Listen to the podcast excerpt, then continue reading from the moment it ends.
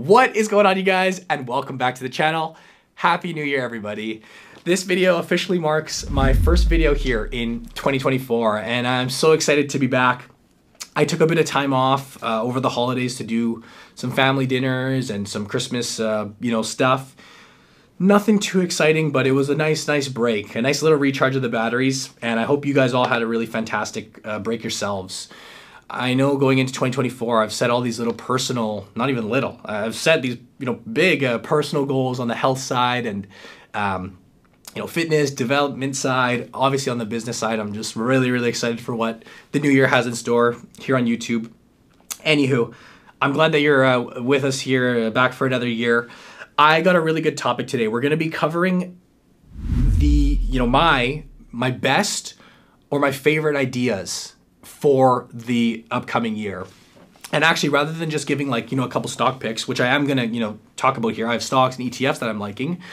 I've identified four pockets or four areas of the market that I'm liking. And I'm going to provide the reasoning or justification as to why. And then I'd love to hear from you guys down in the comment section below whether you agree uh, or disagree, right? In fact, I actually was going to request, like, at the end of the video, leave a comment uh, down below with like a number score. Like, do you agree with four out of four? Do you agree with three out of four? Uh, two out of four? One out of four? I'm hoping there's not too many zero out of fours because that would just be really sad. But um, I'm, ho- I'm hoping I'm able to point you guys in the right direction, at least areas that I'm liking. Um, and you know these are keep in mind areas for me that I'm liking. They may not be suitable for you, but you can make that decision uh, as we go through. But with that said, let's dive in. Uh, leave a thumbs up if you like, and uh, drop a comment down below. But area number one that I'm liking is non-tech in 2024. And to clarify, uh, you know, I just want to make sure I'm not like misleading anybody. I'm not suggesting that we go out and short all the, you know, the FANG stocks and all our favorite tech stocks. Far from that. In fact, I still plan to hold some of my favorite tech stocks. But I personally can't help but look at the returns that we saw over the previous year, which was a solid year for the indexes. S&P was up, the Nasdaq I believe returned 40%. When you break that return down, a huge contributor of that index return came from the all-star performance from the magnificent uh, seven here right? That's essentially what they're calling these grouping of stocks now. It's essentially the fang stocks but you know there's a couple of inclusions. They kind of had to be included in these this all-star list the nvidias and teslas of the world just take a look at some of these um, returns that we saw literally over just the past year and no doubt these have been massive in propping up the um, the index return. In fact, this chart that I'm sharing with you guys, it's a little bit outdated, like September, but like you'll get the point. S&P's top seven stocks have soared more than you know X percent, while everything else is basically flat. Now, it didn't like finish flat. You still you still did have good performers, but what you know when I look at this, what this what just like is glaring to me is rather than you know chasing and you know just expecting that these stocks are going to continue flying flying flying i'm very grateful for you know the, the great the returns. In fact you know you guys know meta was a really great you know performer for me uh, obviously been a big holder of alphabet and amazon um, apple as well. Like you know as a holder you love to see this. But if i'm looking for stocks to buy into in the new year what I'm saying is there might be other areas besides tech that I actually would personally prefer. In fact, one of the stocks I've been eyeing very much in the pharmaceutical space is Pfizer. Um, Pfizer, if you look at the share performance chart, it's done pretty much the exact opposite of um, you know these FANG stocks or the Magnificent Seven. This has been going down, down, down. It's been an area that I've been liking, one that maybe worth throwing on your radar. Another idea that you may want to look into is something like a Costco, right? Costco's just been steady, steady, steady, but this is obviously in the food retailing space. Um, Home Depot, uh, Lowe's, you know, two stocks that just are always on the radar, great quality companies. You know, Home Depot I know is down a decent amount. Um, Visa. I'm just trying to throw out suggestions to you guys that are non-tech because what happens is that a lot of investors, especially the new ones, they get drawn in and they get sucked in to what has recently done well. Again, is not to say that they won't do well going forward and for another year. They very well may, but personally for me, I'm I am expanding my you know my horizon of what I'm looking at beyond there because my philosophy is I always like to buy stocks that are essentially you know you know beaten down more so than chasing a, a stock that's done really well. one thing too that just is like worth mentioning is when you look at the S&P the breakdown essentially of how big of a portion these um, you know seven magnificent stocks uh, represent it's getting up there right it's up to like what is that 30% essentially 25 30% and i believe this is slightly outdated as well this is one of those things where when you are an individual stock investor like one of the questions i always get is like individual stocks or etfs and you know in many cases, ETFs for so many people is the right way to go. But one of the pros, I believe, of being an individual stock investor is that you now have like flexibility in times like these to be a little more calculated with where you deploy. If you are strictly an S&P 500 investor, you know every time you invest in the S&P, due to the nature of this index, the fact that it's market weighted, and it essentially rewards these, you know, as these companies grow larger and larger and grow in market value, one may argue getting in a price range that is let's say overextended let's just say well every dollar you put into the s&p you're buying more and more and more of those whereas as a, an individual stock investor you could have a little bit more um, flexibility right? So anyways that's just a fun point. I thought something to consider. I'm still going to own my tech stocks. I'm still going to gladly hold them but might just be a something something to consider right? Is an outside non-tech exposure in 2024 Number two, which is actually uh, kind of a build off off that, and I actually want to credit and shout out one of my good friends, um, Joseph Hogue. I don't know if you guys follow him. He's from the States, so I don't blame you if you don't, but someone I've known for years and years and years on YouTube actually made a post over um, on Blossom. And as a big, big news alert for those watching who aren't Canadian, Blossom is now officially live in the US. So as of two days ago, we've had a huge uh, launch and undertaking expanding to you know all of North America. Well, Joseph Hogue made a, a phenomenal post here um, on the app, basically talking about this, and in particular the fact that the small cap area, uh, the small cap you know market value stocks might be a pocket worth considering. And actually, prior to this post, for the past six, maybe eight months, this has been kind of brewing on my mind as well. And this is coming from somebody who has never really put a good allocation towards small caps. It's just never been on my radar, never been something I've cared for, and possibly, you know, a flaw on my end because I do, I think it's a very fair argument if you're looking at your overall asset pie or asset allocation to have an allocation to small caps just in general. Let's say during all market you know environments let's say it's 5% maybe 10% if you're a little more um, aggressive and okay with the volatility. Assuming you can handle the ups and downs of small caps in general it's actually not a, a terrible um, asset to hold by any stretch of the, the, imagination. I remember actually looking at a bunch of index charts over the past number of years, and I'm always surprised at how well the small cap indexes do over long periods of time. It's just, of course, a much more bumpier ride. Anywho, um, why this is an area that I think is uh, of interest is you're essentially playing, you know, the interest rate cycle, and you're playing into these, uh, you know, the the higher beta stocks as we know over the past you know couple of years, it's been really really challenging for let's say more like sensitive stocks, right? If a stock has a higher beta, meaning it is essentially more volatile. You're going to see this a lot with the smaller cap stocks, maybe the less established stocks, uh, more riskier stocks, I guess you could call it. As interest rates climbed and climbed and climbed, and the environment got uglier and uglier coming out of COVID, and inflation is high, et cetera, et cetera, these stocks took a big, big, big um, beating right? A lot of the small cap meme stocks that you may hold, a lot of the penny stocks. Uh, it's just been a very challenging year for uh, past couple years, honestly, for these companies, and that's completely logical because if you understand like the concept of you know flight to flight to quality, flight to safety, those terms are really interchangeable. What happens when the environment and, and the macro environment gets uglier and uglier, and interest rates go higher and higher? It's more expensive to borrow and uh, more expensive to operate as a business and things just get ugly, a it's extremely challenging for these companies that aren't as financially sound. Like a lot of times, these smaller companies don't have billions of billions of dollars in reserves, like a like a Berkshire or like a like an Apple or, or for example or Google. They're often like operationally way more sensitive to that.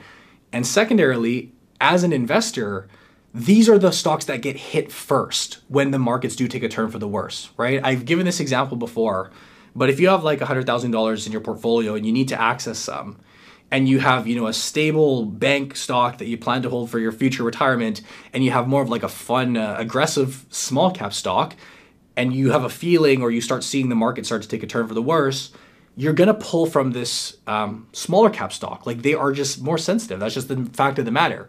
Um, that's very logical. And then when you have millions and millions of investors doing that, there's a reason that these stocks, you know, do drop harder when you know times are ugly. They are higher beta stocks, meaning they're more volatile, more sensitive to the moves in the market. Well, when the tides turn, and I'm not suggesting that I believe, you know, all of a sudden 2024 is going to be a phenomenal year. That's not what I'm saying. But we have started to hear like inklings, um, you know, hinting at, let's say, the potential for some interest rate cuts. Now, whether that's going to happen, uh, who knows? Uh, we, you know, I've learned never to trust these uh, people, but um, certainly, when those cuts come, and let's say the the sentiment in the market tends to you know pick back up i would say another thing that's very much keep, worth keeping in mind is that 2024 is uh, an election year which is always interesting years for the market but uh, you you tend to believe that you know whoever's you know wanting to gather all the votes uh, for the election you know they're gonna do what they can to like you know prop things up and uh, make things a little bit like less gloomy you'd think right? Um, there are a couple of potential catalysts in the new year that could work in favor uh, for just the broader market in general. And if that is the case um, when that tide starts to turn it is a very fair argument to, be, argument to be made that being in a higher beta stock or small cap stocks, which actually move, you know, let's say double or triple to what the market would typically do, well, of course, then you're actually going to participate on more upside, right? So a very, very, very fair consideration there. In my opinion, like how I would go about this personally is I don't feel comfortable in my abilities to go out and research like small cap stocks. In fact, pretty much every small cap stock I feel I've ever bought in um, has not worked out for me. And I'm sure you guys could probably think a couple on the channel over the years of, you know, these fun flyer stocks that you that I try buying and they just end up sucking. Um, it's different when you're investing in, let's say, like, uh, you know, an established blue chip. You know, well, I have a system and I have a process and the resources and tools to help me come to like an informed decision with a small cap stock I'm just not as uh, confident in my skills, right? There's usually not as much uh, data out there, like in terms of financial history. You got to approach them differently.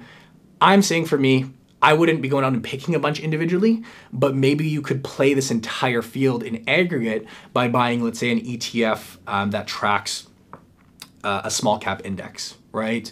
Maybe something like a Russell 2000 uh, index. You can do some research on um, on what would be maybe a suitable option for you. But I think that's a, again possibly a very fair consideration.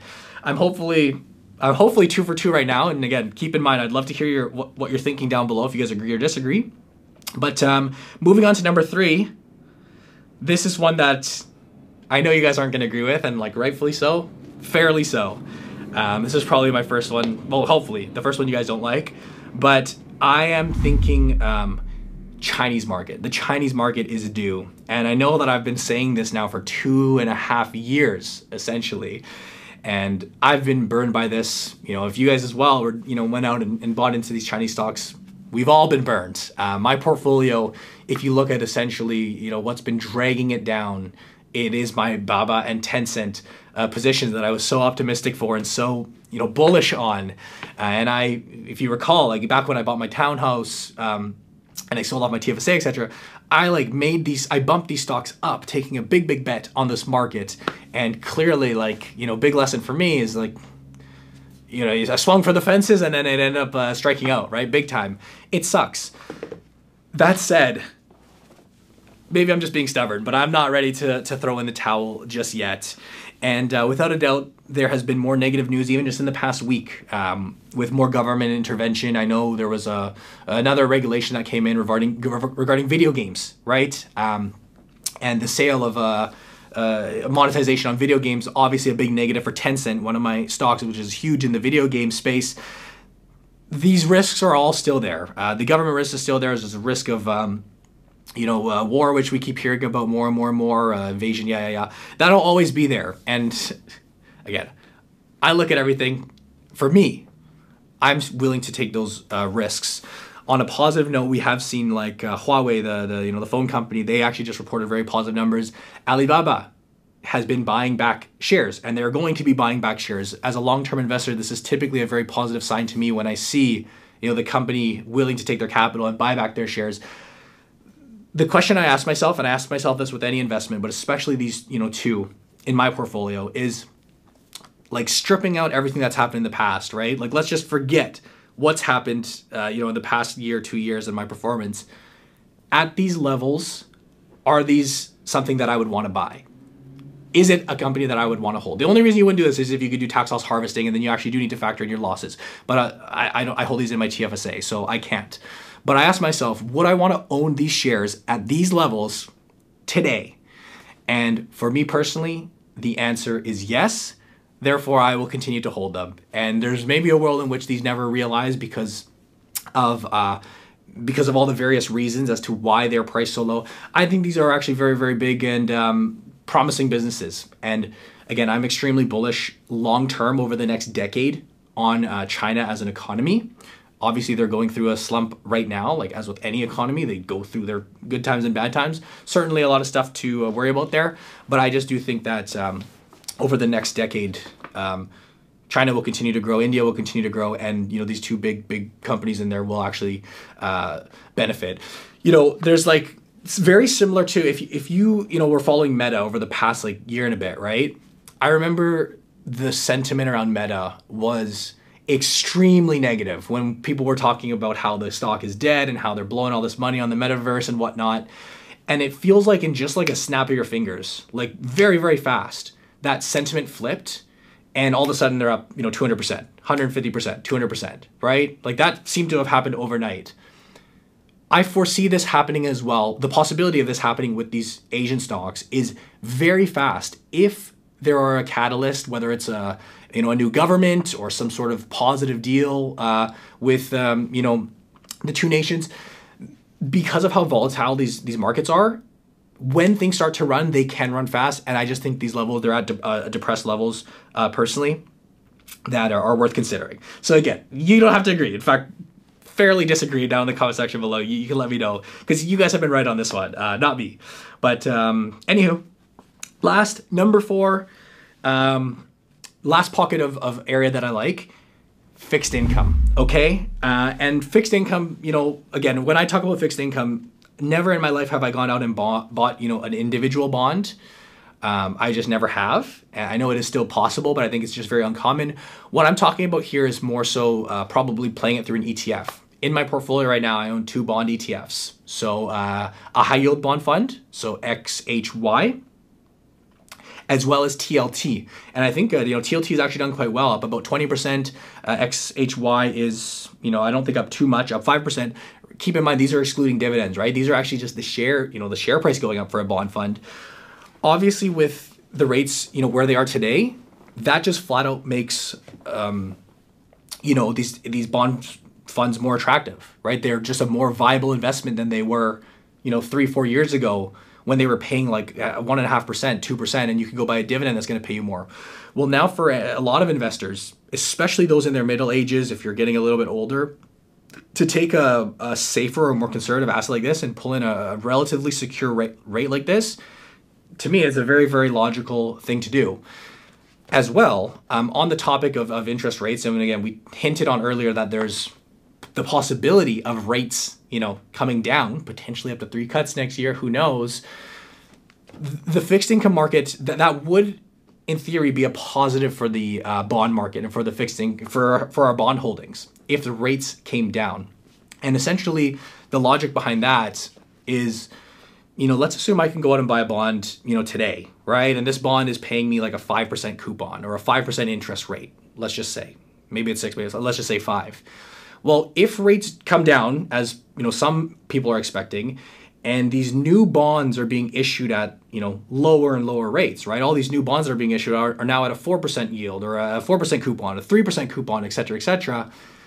My bond that's paying 5% actually becomes more attractive. It actually ends up you know trading at a premium right? Because the price of the bond varies as well. There's like an inverse uh, correlation right when interest rates go down the price of all these existing bonds go up so there's a fair argument if you believe that is the case to hold these. And again, it's not like we have to count on this. What I'm saying is there's already a strong baseline. And I guess more so the question to ask yourself is from these levels, do you think it's more likely interest rates go up or more likely they go down? and maybe they stay flat. Who knows? But in my opinion, there's probably more of a chance of them staying flat slash you know trickling down, which would be uh, favorable for these types of investments. So, like I said, I mean, those are just like four areas that I'm liking for me.